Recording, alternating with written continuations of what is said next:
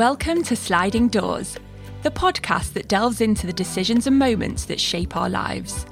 I am Jenny Becker, and throughout my life, career, and relationships, I've always been fascinated with the notion that everything happens for a reason, alongside my love for the 90s movie classic, Sliding Doors.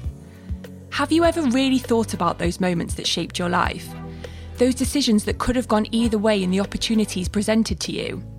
What if you had taken that job? Or told that person in high school how much you liked them. Each episode, I will talk to some amazing people from all walks of life and chat about their sliding doors moments. We will reflect on how a decision or moment changed the course of their lives and how things might have looked if they had never happened. Everyone knows therapy is great for solving problems, but getting therapy has its own problems too, like finding the right therapist, fitting into their schedule, and of course, the cost. Well, BetterHelp can solve those problems. It's totally online and built around your schedule. It's surprisingly affordable too. Connect with a credentialed therapist by phone, video, or online chat, all from the comfort of your home. Visit betterhelp.com to learn more and save 10% on your first month. That's BetterHelp, H E L P. Hey, I'm Ryan Reynolds. At Mint Mobile, we like to do the opposite of what Big Wireless does. They charge you a lot we charge you a little. So naturally, when they announced they'd be raising their prices due to inflation, we decided to deflate our prices due to not hating you. That's right. We're cutting the price of Mint Unlimited from $30 a month to just $15 a month. Give it a try at mintmobile.com slash switch. $45 upfront for three months plus taxes and fees. Promo for new customers for limited time. Unlimited more than 40 gigabytes per month. Slows. Full terms at mintmobile.com. Spring is my favorite time to start a new workout routine. With the weather warming up, it feels easier to get into the rhythm of things. Whether you have 20 minutes or an hour for a Pilates class or outdoor guided walk, Peloton has everything you need to help you get going. Get a head start on summer with Peloton at onepeloton.com. My guest today is Dr. Hilary Jones, MBE. Dr. Hilary is a GP, author, and medical broadcaster who has been on our screens for 32 years as ITV's health editor on shows such as TVAM and Good Morning Britain. He is the UK's most well known and trusted GP, and his TV broadcasts have seen him cover groundbreaking medical news stories, not at home but internationally. Hilary qualified at the Royal Free Hospital in 1976 and has had an extensive and varied medical career. He has reported on the aftermath of the earthquake in Haiti, launched vaccines in Sierra Leone, and much more, as well as being involved with countless public health campaigns in countries such as China and Brazil. He continues to work part time in general practice and in public health and believes that exercise, love, and laughter remain the best medicines of all. He was awarded an MBE in October 2020 for his services to public health, medical broadcasting, and charity work. He lives in London with his wife Dee and has five children and two stepchildren, and has just written his first novel, Frontline, the sweeping World War I drama that deserves to be read, according to Jeffrey Archer. With myself and most people feeling like Dr. Hilary has been a trusted and caring part of our lives for so long, I'm really looking forward to chatting to him all about his amazing career and moments that have led him to where he is today. So, welcome to Sliding Doors, Dr. Hilary. Thank you, Jenny. It's really lovely to have you here. And I promise I'm not going to bombard you with questions and we can just have a nice chat. And I mentioned there, you have built such a trust um, and connection with your viewers over the years. And I feel like you, you really humanize the profession of medicine. But I guess I wanted to ask is it hard sometimes because people just see you as Dr. Hilary and sometimes you're like, I am also Hilary on the side as well? Absolutely. Um, so I think everyone has got um, lots of different uh, facets to them, um, to their to their skills and their knowledge and their personalities. And you know, I, I really don't like the idea of people being pigeonholed as one thing. So we can all do lots of different things, and I think it's important that we do uh, that we're sort of uh, jack of all trades rather than master of just one. So um, uh, uh those people who who don't know me um, personally see me as as a medic, which is fine. Um, but I, I, hope I'm I'm more than that. I hope I'm a, a, a human being and a, a father, um, a husband. Uh, you know, someone who's interested in lots of different things. So writing, sport, uh, theatre, cinema, music, and all of those things as well. And do your friends kind of let you have some time off when you're around them and you, they don't just ask you all about the medical ailments? Oh no, I don't let them. Um, so I might pick their brains about what they do, but uh, no, I'm I'm I'm a, I, I'm just a, uh, their mate to them, uh, and we can talk about all sorts of other things. I, I don't like to take to talk shop too much with uh, my medical friends. So um, I think when we've got spare time, we're just like everybody else and we have fun. That's good because uh, my sister's a GP and I know that she just likes to have time off, especially when she's just around the family and wants to be herself. So I think the profession's changed a lot, especially with what we've been through in the past 18 months. What do you think really makes a good doctor? Because I feel like you've got a really brilliant story behind how you became a doctor, but what, what do you think makes a good doctor? Well, I think first and foremost, a, a, good doctor is someone who can listen to their patient, who, who listens intently and cares about what they're saying.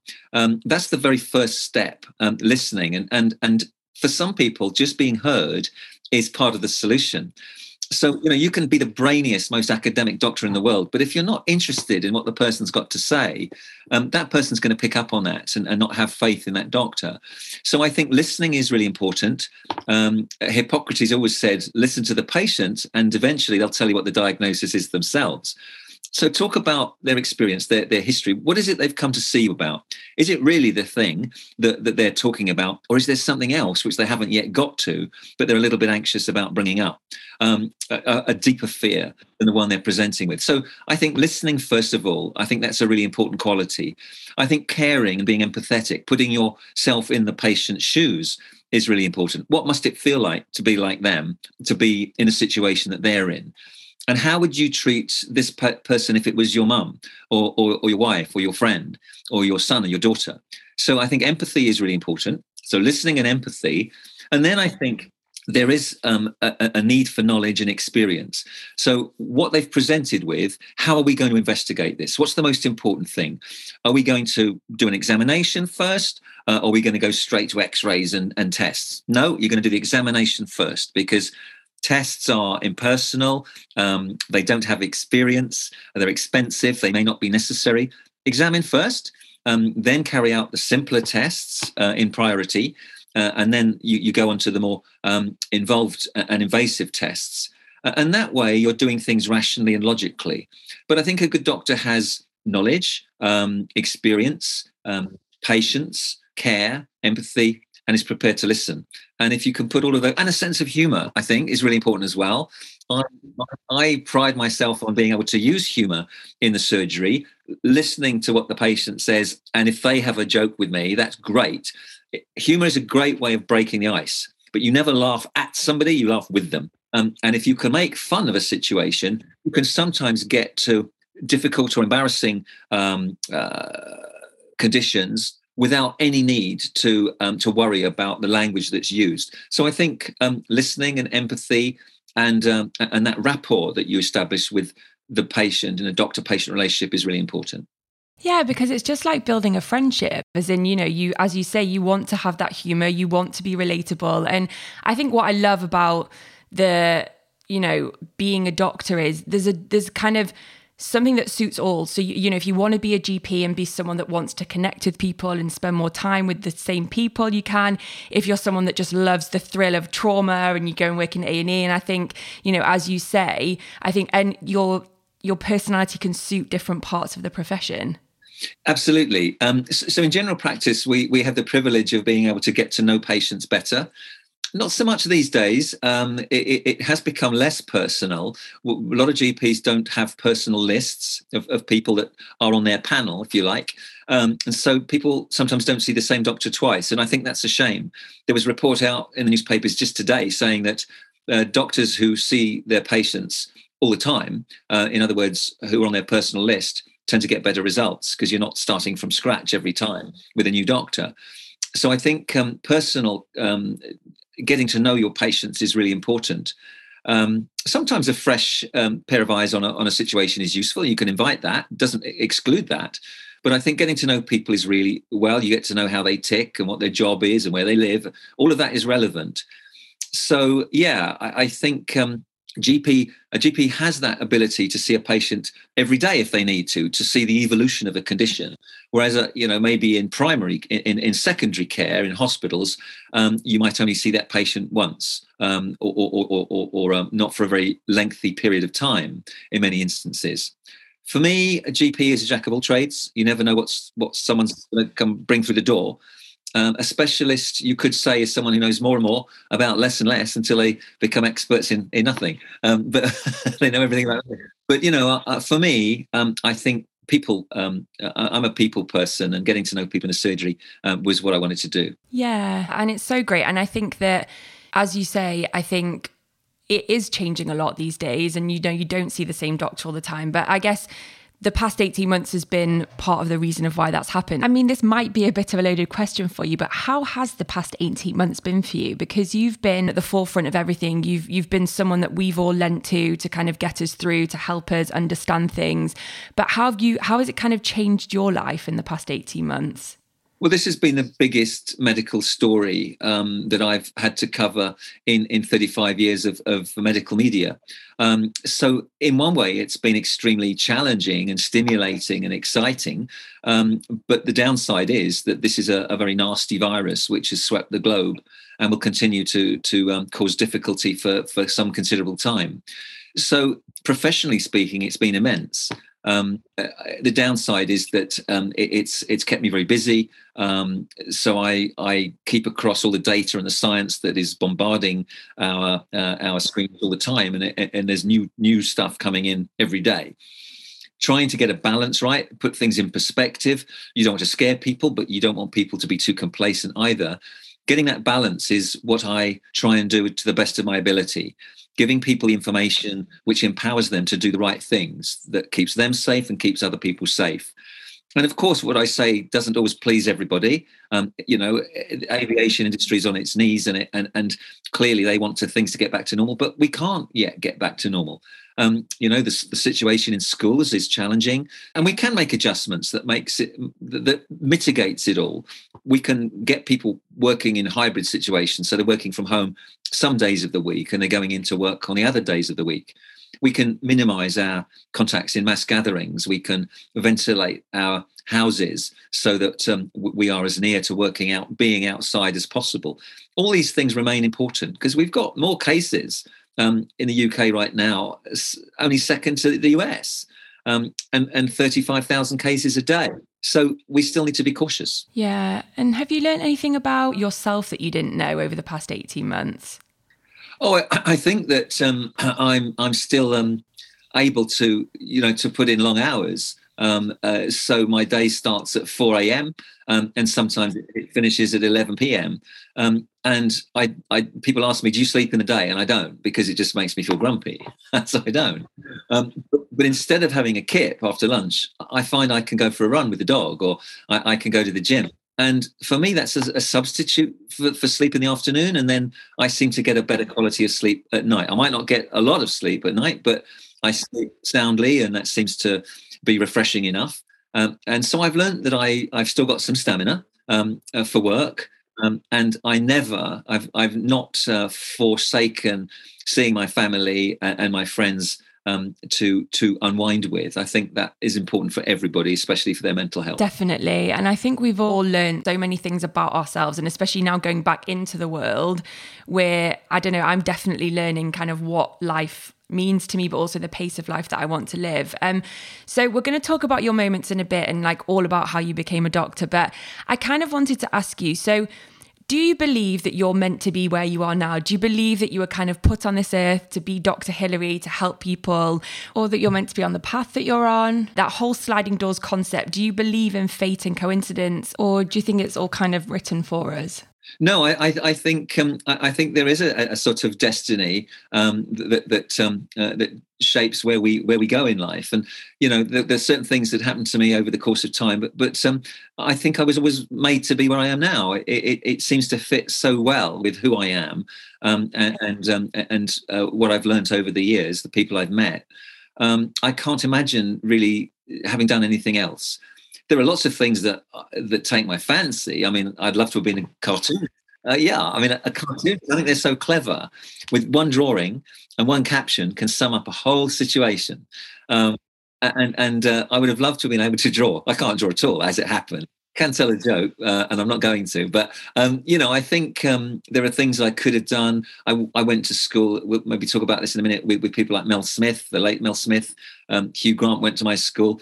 Um, we pranced about on the stage a little bit. Uh, you know, I, I, could possibly have been, you know, a, an actor. But you know, I went down this route, and I think it was. It, I went down this route for a purpose because. I, I, I like people on the whole. Yeah, I, I think probably it was fate that got me where I am now. Yeah, and I definitely think most people across the UK are very thankful that you're on this path because you've helped and kind of connected with so many people and helped us all through stuff. We'll start with your moments, um, and as I said, it's re- they're really interesting because I think they really kind of paint this brilliant picture of how you got to where you did today. So, your first one is your best friend died from leukemia at age 15, and therefore you wanted to make a difference to people's lives. So, this is a real like heartbreaking thing to go through at such a young age, and actually, it's such one honor of like a legacy to kind of leave for your friend of how many people you've actually managed to help from this. So, do you kind of remember the moment you found out your friend was ill and kind of that whole time for you? Yeah, uh, his name was Tom Sunderland, and, and um, I have a wonderful picture of, of him and I pushing a, a massive snowball across the rugby field um, with, with, our school blazers and, and scarves and uh, wraps around our neck. Um, and uh, you know, I can picture his face very clearly even today. Um, and and the next thing I knew was that he'd um, he, he, he, was absent from school, um, and then we broke up for um, a holiday, a school holiday, um, and and I was I, I, was told by my mum one day that Tom had died, um, and I, I hadn't really understood how ill he he'd been. Um, and I remember crying on my bed about the loss of my friend, and I thought, you know, that life is so cruel sometimes, and and uh, I wanted to to understand what leukemia was and, and why people got cancers. And uh, although it didn't it didn't change my life there and then in terms of, I didn't say immediately I'm going to be I want to be a doctor like some people do at the age of nine or ten. Um, it, but it made me think. It made me think about um, these random and uh, and cruel occurrences and, and, certainly put things in perspective a little bit for me. Um, but i never forgot it. And and i think at that moment i i wanted to be kinder to people. I wanted to cherish life and I wanted to make a difference down the line in some shape or form. Yeah, and did you feel like it also gave you a push to understand the disease? Because I guess a lot of the medical word is understanding why it happened. And did it give you that drive to want to look more into, I guess, how our bodies work? Not at that point. I was always interested in in uh, the human body and, and how the body works. So you know, O level biology was was interesting for me. If you took away the plants, I, I didn't really want to, to study um, plants and and um, you know uh, that part of it. But but the human body fascinated me. Um, so I, I and I remember reading in in French um, La Peste, um, which was Albert Camus' book The Plague and I, and I, read about the plague um, as an allegory for, for Nazi Germany, and and I thought, wow, you know, this is this is this is amazing. The, the plague, and then I read about the, the Black Plague and how it cut swathes through society and killed thousands of people. And I suppose I've always had an interest in disease and health, and it was later that I harnessed that into a medical career. Yeah, and it's so brilliant, and I think that you know, it's it is really hard to go through loss at such a young age. And do you think that affected how you deal with loss now and like how you can like empathize with your patients? Yeah, I, I, mean, I I, I understand um, bereavement and and uh, what people go through when they lose somebody dear to them. One of the best house jobs I did was was an oncology ward at the Royal Free Hospital, and and uh, it, it was it was on the cancer ward that I spent a lot of time sitting on the patient's bedside and um, talking to them about their what they were going through, um, talking to their families, um, sharing a joke, of course, sometimes, um, and and um, you know that's what patients appreciate. I think sometimes more than anything, more than the treatment, is is that the nursing staff and the doctors really care about them as people. So I learned a lot about that, and I, I took all that experience into general practice, so that when bereavement happened um, uh, that touched my patients, I could I could help them. I could talk to them. I could um, help people who were stuck in in pathological bereavement um, and help them move on.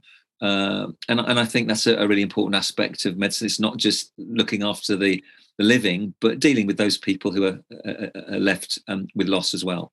I mean, I saw doctors as just being like like superhuman people that could just fix everything. And actually you're human as well. And I, I, think that the way you can help people through things by talking about your experiences and knowing what you've been through. I know you're also from kind of a big family yourself. Were there any medics in your family growing up yeah my dad my dad was a gp um, and it was because of his workload that, that initially I, I didn't uh, consider a medical career i mean he, he was on call every day um, uh, and, most nights. And, I, the telephone was always ringing um, at home from patients wanting to, to, to, to, get medical care. So I thought, well, I don't, I don't fancy working that hard. I, I, mean, I wanted to be a beach bum at the age of 16, like everybody else. And uh, um, so my dad was um, uh, was was a doctor, and, and his I think his patients really admired him. He worked very hard. In, in fact, uh, we didn't see much of him because he worked so hard. Um, and I and I one thing I have done differently to him is, that I, have certainly spent more time with my kids than he was able to do. Um, and you know, I, I, think every doctor has to have a life as well. Uh, and and currently they're working really really hard, and they need more praise for what they're doing. Yeah.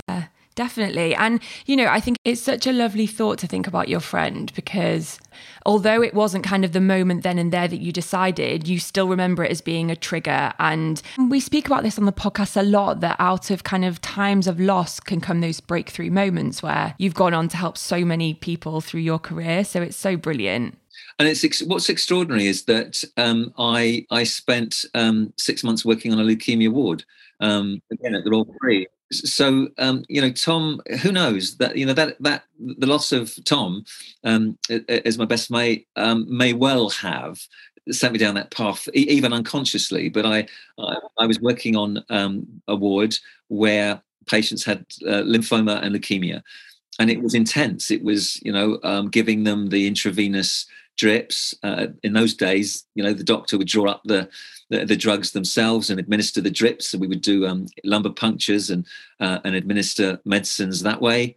Um, we, we, would have to treat their anemia, their infections, um, and sometimes in isolation rooms and um, you know p- perhaps my you know my experience with tom you know pushed me down that path but it seems ironic otherwise that i ended up there. Lovely to think that that is all connected um, and again that's why i love talking about these moments that we can really reflect back on and how they connect to our lives um, so your second moment i'm really excited to chat about this one because i think it has some really like hidden treasures in it so choosing arts a levels instead of science before studying medicine made me a better communicator so i think we've spoken a lot about how, you know, it isn't just about being academic, being a doctor. You've got to have that kind of communicator side to you. So going back, what kind of were you interested in art? Like, were you just not re- were you academic when you were younger? Kind of what made you go on that path earlier on?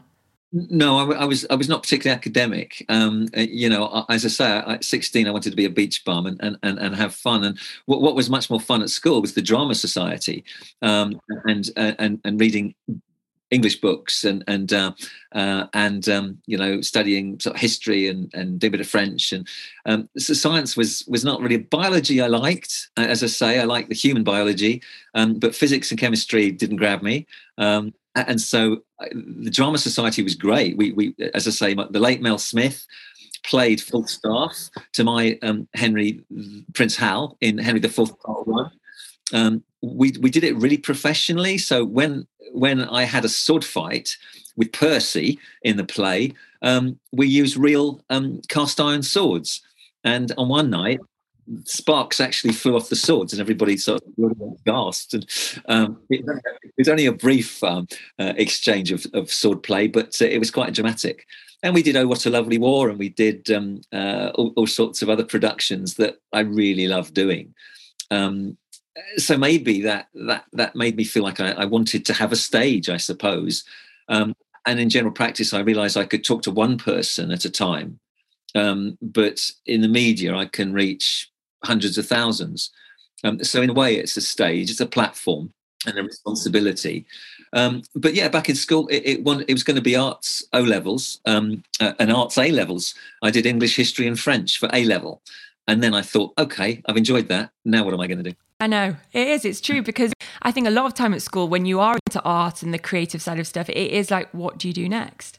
Yeah, absolutely. And, and funnily enough, I, I, when I went to um, for my uh, interviews um, to to go to medical school, I remember one interview where the, the there, were, there were five doctors on the panel, and the, the professor who, who was the main man challenged me and said, "Oh, you know, why would reading Dickens?" He said quite disdainfully, "Why would reading Charles Dickens, you know, possibly qualify you to come to medical school?"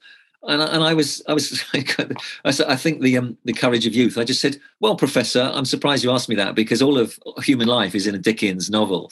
So it, you know, in Bleak House, you've got this, you've got that, you've got the socio-economic deprivation which causes ill health. You've got disease that's rampant in deprived parts of London where there's no sanitation. How can you even ask me this question?"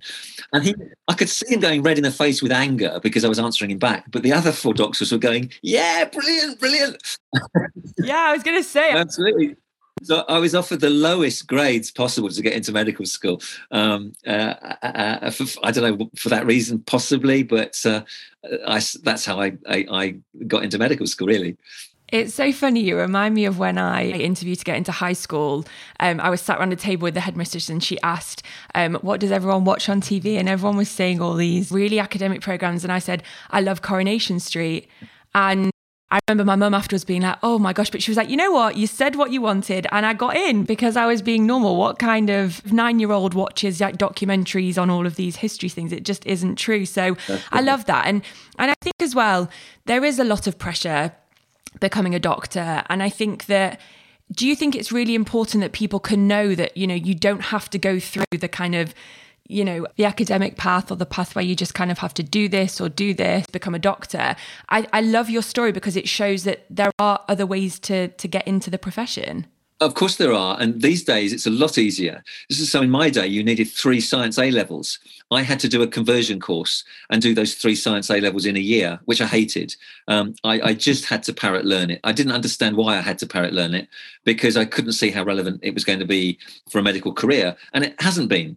Um, nevertheless, I, I, stuck by it and, and I got through that year, which was the hardest year. Um, and, um, you know, it's changed. So these days, you just need chemistry just chemistry A level and, and two others. And I think that's great because, um, you know, w- once you can understand the basic chemistry, you, you can always add the, the, the, the rest later. Um, and if you you could go down different routes in medicine, you can become a pathologist, you can become a someone who looks down a microscope, you can become a researcher, you can become, you know, a surgeon, GP, psychiatrist. There are so many different routes requiring different skills. So yeah, um, I, I think you can go in with your your, your chemistry A level, or you can come to the subject later when you've already got a different degree. So you can come in as a mature student thinking, well, I've done this degree, but it's it's not really going to get me anywhere, or it's not got me to where I want to be. I actually fancy a career in medicine. Um, and and despite a career in medicine being really tough these days, um, with a lot of demoralized people um, and people who are thinking of taking early retirement because of the current situation here in the UK and with the pandemic, there are still so many paths you can go down. Um, it is a passport to all sorts of different things, uh, many of which help a lot of other other people. So the medical career is something that is still popular, and hopefully it will remain so. Yeah, and I love what you've said because I think that when we're at school, we can get very bogged down with being like, what do you want to be? You've got to do this, this, and this because then after school, when actually the point that you've made is, is that you just embraced school and did what you loved. And it kind of made you a bit of the person that you wanted to be. And then you decided what to do. And I think that sometimes we can get a bit too like, I want to be, you know, I've got to be an accountant or something. And then later in life, I have friends that are now like, you know, I've gone into law and now I'm like, well, actually, who do I want to be? And do you really think that kind of having that outlet of drama and the arts has kind of made you realize a bit more of the person, as you say, like you have humor and connections and everything like that? For sure. Uh, uh um, you know, nobody knows what jobs entail when they leave school. I think very rarely do they really know what, what a job they have in mind is going to entail and I think people become disillusioned. They go down a certain route and they think, I'm not really enjoying this. Um, and it's a tragedy if people don't enjoy the work they they they do and the, what they're going to spend a lot of their life doing. It's important to love your work, and, and and work is a therapy if you've got the right balance and you're doing the thing that you love. Um, so I was always always encourage people to explore what's possible and to, and to try and achieve that uh, dream. Don't be stuck in a in a rut, thinking that that's where you're going to be for the rest of your life. Look around and, and see what you can you can achieve. I mean, I got the job on TV by writing a letter, um, which basically said "Giss a job." Um, I had no no reason to expect any answer from this letter. I just wrote it and said, "Look, this is why I think I could offer you something." And you know, people should write more letters or, or emails. Yeah, I mean, this is such a good segue into your third moment. So, your third moment is writing a letter to TVAM to say, give me a job. And that was in 1989. And I really love the essence of the fact that you wrote a letter. And as you say, you expressed what you wanted to do. So, I wanted to ask, what did make you write that letter? Because I'm guessing that TV doctors weren't a massive thing back then. Do you remember the moment that kind of triggered, like, I'm going to do this? I'd, I'd actually been working um, for a company that made educational videos for doctors. So, so we, we would actually um, uh, film interviews about medical advances, and, and those educational films would, would be distributed um, to GPs. It's called narrowcast TV. So we, we everyone knows what broadcast TV is. Everyone can see it. Narrowcast is where um, a small group of people can see um, education or other materials. So I, I was doing this, and I thought, my my word, this is this is a really good way of of getting information out there. And when I watched um, uh, breakfast TV for the first time, I noticed that a lot of the medical stories were a bit turgid. They they were, you know, we were interviewing professors in their ivory towers and they used a lot of jargon and, and, I, and, I, said to myself well people won't understand what you mean you know you understand what you're talking about but you're talking to the public here um, and as a GP, I try and forget medical language and talk in plain English. So I wrote this letter saying, you know, rather than use different professors every day, why don't you have a bog standard GP that sp- speaks plain English like me? And who did you write to? Like, how did you even find the person to connect with? Did you just uh, like? Did you even have any connections to TV? No, no not at all. I I, I wrote to the, to the first station I thought of, which was TVAM and and luckily the the the MD was a, a really forward thinking Australian guy called Bruce Gyngell who who who didn't put people in pigeonholes. And he said I like this guy's letter. Let's let's meet him. Let's send him an invitation and meet him. So I went up to Camden Lock and they said um, you know we're going to try you out with the presenters for a couple of weeks and see how you go. And and I was just myself. I, I just did what I did in a surgery. I wasn't phased by the cameras um, and two weeks later, they said, uh, "Here's a contract," uh, and that was in 19, that was in 1989. And do you remember your first day? Like, did it just kind of not phase you, and you just kind of went in there and did it? Yeah, absolutely. So, so I was sitting there with um, Lorraine Kelly and, and Mike Morris and uh, um, and the other presenters, and um, you know, two weeks later, I was sitting next to Charlton Heston um, on the sofa. He was talking about, you know, entertainment and, and the doc the doc spot, as we called it, was right next to the entertainment. So I would sit next to Dudley Moore, Charlton Heston, Joan Rivers, Frank Bruno. It was an extraordinary um, introduction to TV. Incredible. And it's such, as you said before, it's such a brilliant example. There is we should always just go for something, you know, even if it's a letter or an email that no one's going to read, you just do not know who's going to see it and where it's going to lead to. Um, and what's kind of been your proudest moment then over your years on TV?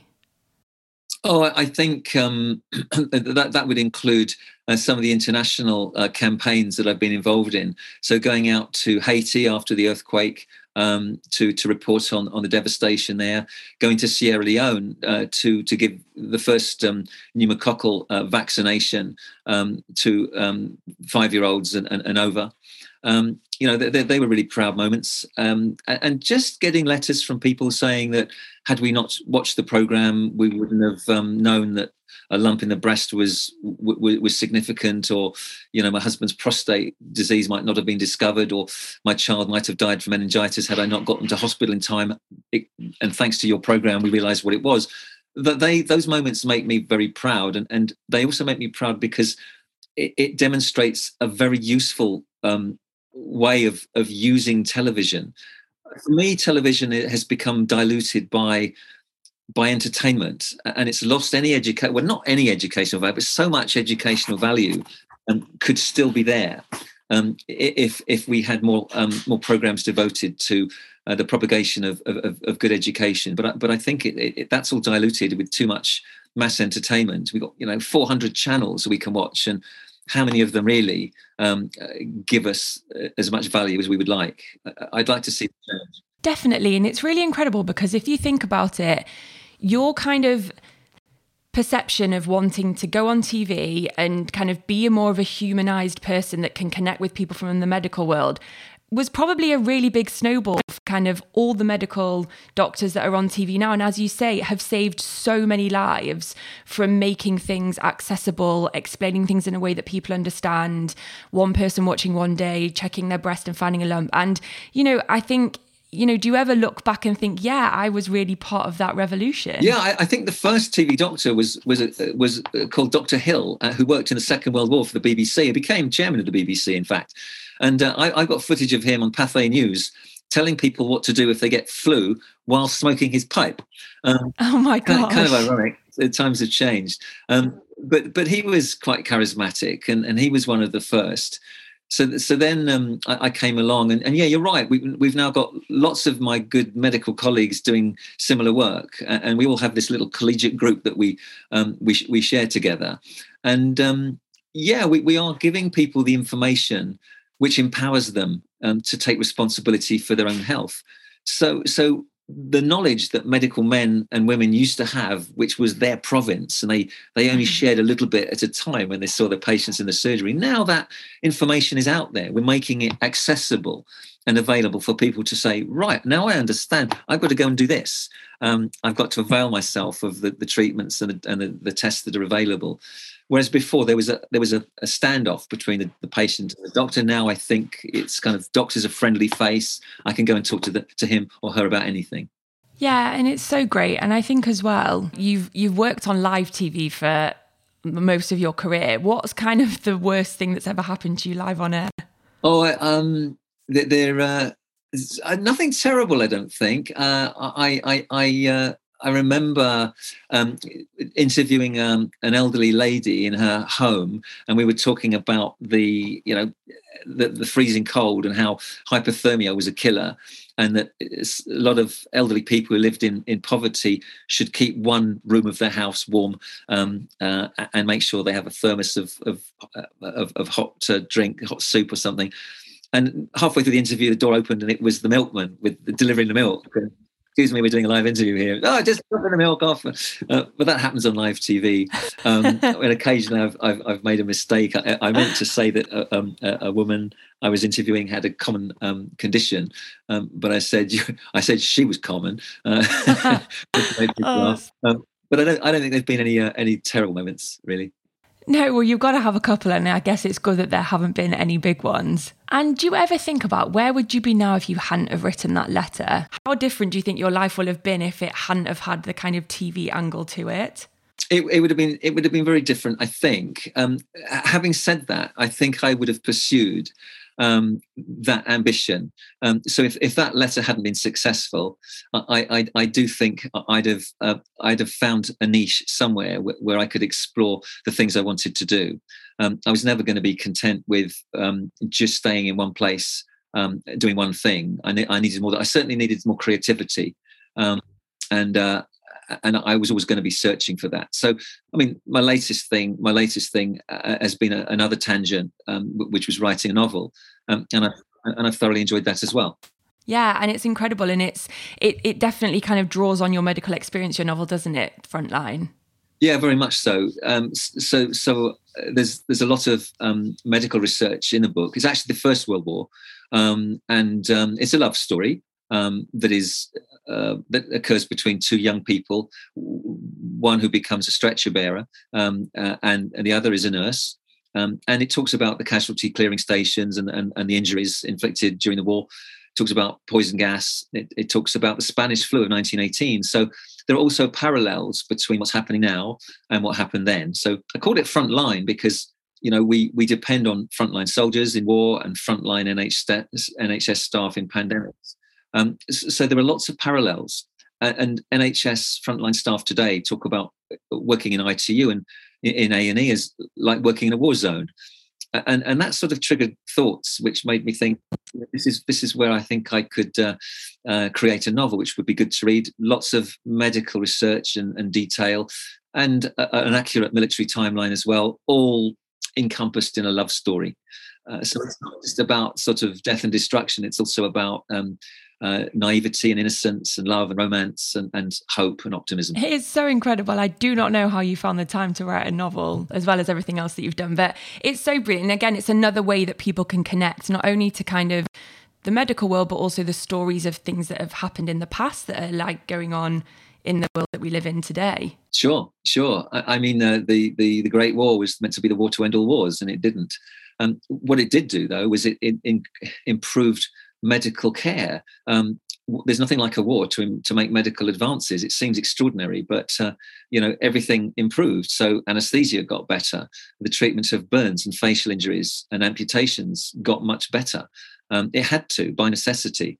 So um, you know that's all part of the book as well. And, and um, you know we, we, you move on after these awful experiences, and uh, hopefully we learn from them. But sometimes you wonder if you really do. Yeah, it's so true. And I'm just so glad that you wrote that letter, which I'm sure many of our listeners are, because yes, you would still have been, as you say, in the profession, but you wouldn't have helped so many people. And I really hope you continue to have it such an everlasting TV career. Oh, Hilary, thank you so much for joining me today. I've loved chatting to you. I've loved finding out all about kind of your life before being a doctor. And as I said, I think it gives a great message, as you said, to people that there are loads of different paths to take, lots of different ways to get into the medical industry. Um, and yeah, just thank you so much for being such a brilliant person in all our lives. Well, Jenny, that's very kind of you. And and before you go, there it is. Book, amazing, and it's out now in all good bookshops. If anyone's interested, I, I I've had some really lovely comments about it, um, so um, I'm proud of it, and uh, uh, and I shall probably write a sequel. Amazing. There we go, a little exclusive. Thank you so much, Hilary. Thanks, Jenny. Bye. Take care. Bye bye. Thank you so much for listening to this episode of Sliding Doors. If you've enjoyed our chat and found it inspiring, I would love it if you could rate, review, share, and subscribe. Thank you so much.